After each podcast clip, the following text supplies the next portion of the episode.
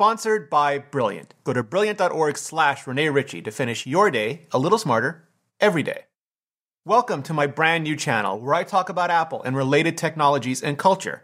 I'm doing a few short videos here every week and a longer, deeper dive video on the weekend. So, yeah, you do have to subscribe again if you haven't already because new channel, but you only have to do it once. Now, yesterday I talked about an iPhone 12 diagram supposedly ripped from a leaked internal iOS 14 build. Well, there were also a couple of other diagrams leaked as well, one of which shows a new iPhone home screen, or at least that's how many people ran with the story. What it really showed to me was a Rorschach test for whatever it is you secretly wish the iPhone home screen, the springboard, would look like next. We'll only know for sure when Apple actually shows off iOS 14, presumably at the beginning of June. What this does give me right now, today, is this excuse to tell you what I want to see. I'm Rene Ritchie, and this is my concept for the iPhone 12 home screen. I'm not going to tease you. I'm not going to draw this out. I'm not going to do that thing where it's like, First, I have to explain this long extended history before we can get to the juicy bits. Not today. No, this is going to be 100% pure juicy bits because here is what I want constrained customization. That's it. But hear me out. I want a home screen grid that I can fill up any way I like and configure however the mood strikes me. First, I want a search box, a whole horizontal row, like Spotlight is now, but always there when I want it to just always be there. Yeah, like Android has had since Cupcake or Beignets or whatever, because good is just good. If my primary means of finding secondary or tertiary apps buried somewhere on some home screen in the stack is to swipe down Spotlight and start typing, then just let me save myself that swipe. Just let me tap and start typing. Also, in addition to letting me type out search queries, let me type out commands, actions. Basically, anything I can say to Siri to do, I should be able to type to Spotlight. WebOS, even BlackBerry 10 used to have this feature. It was great. It can be great again. Second, complications, like on the Apple Watch. One by one, two by one, two by two, 4 by 1 Hey, maybe even 4 by 2 You can call them widgets if you like, but to me, Apple Watch complications just nailed the glanceability, the information density, the just flat out usability, more so than any widget system I ever used before. And I know, I know. For years, we've been told that people just don't use widgets, that they look nice, but almost no one ever changes the defaults or interacts with them in any meaningful way. For non nerds, they've mostly been decorative ornamental. That's why the Mac dashboard went away, and modern Android phones are just far cleaner than back in the glory days of HTC. And I don't know, maybe we iPhone owners only want them because we don't have them.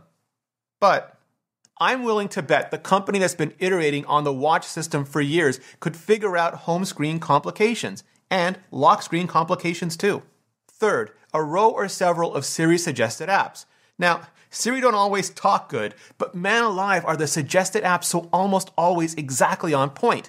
Thanks to a variety of signals, from past behavior to current time and location, I can't tell you how often I swipe down to spotlight an app and it's just already there, right there, staring back at me, good to go. And I know, Again, I know it's a slippery slope. When apps are static, always exactly where you expect them to be because they're always exactly in the same place, you can build up muscle memory. You don't have to scan for them. Don't even have to think about them. There's almost no cognitive load. You just tap, sometimes before you even realize you've tapped. But having the same app in the same physical space is also limiting because physical space is limiting and no two apps can ever occupy it at the same time.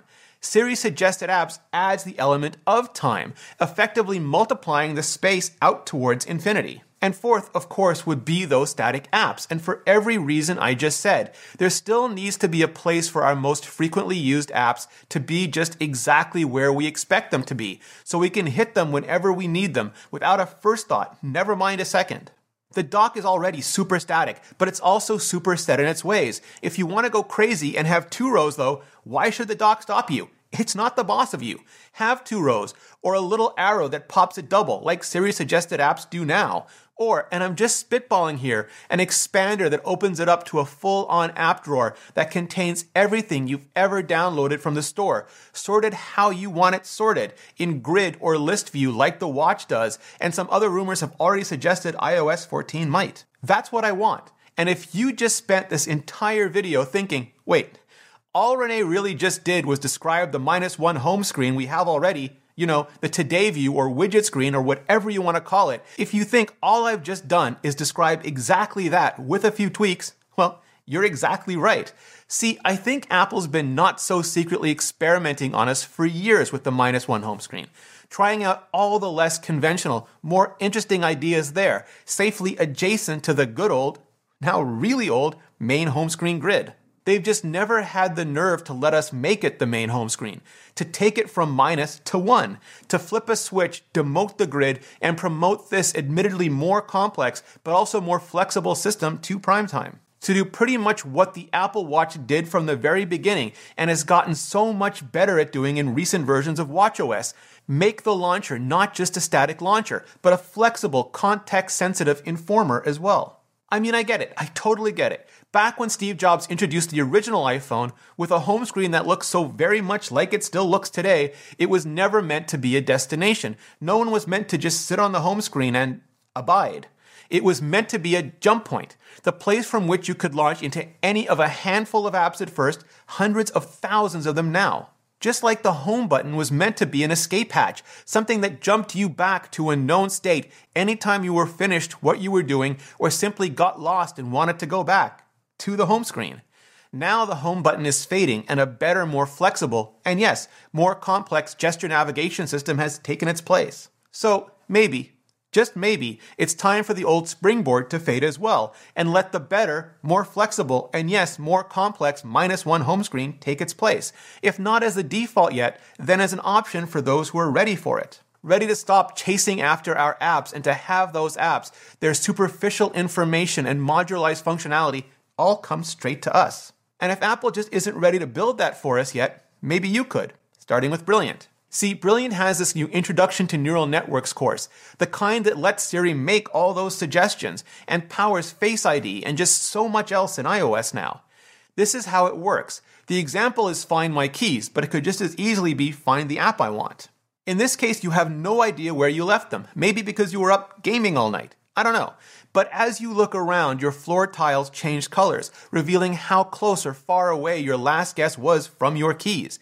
Even if you have no clear search pattern, you can still get better round after round, figuring out a strategy based on feedback and finding your keys in surprisingly few guesses. To learn more, literally learn so much more, go to brilliant.org slash Rene Ritchie and sign up for free.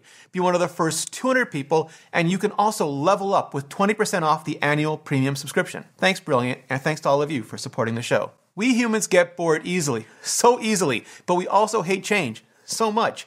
Apple hates change for change's sake, but will also make radical changes at the drop of a courage. This feels like manageable change, though, and change for the better for everyone. But that's just what I think. Hit like if you do, subscribe if you haven't already, ring that bell if you want YouTube to actually tell you when new episodes go live, and then hit up the comments and let me know what do you want to see for your iOS 14 home screen.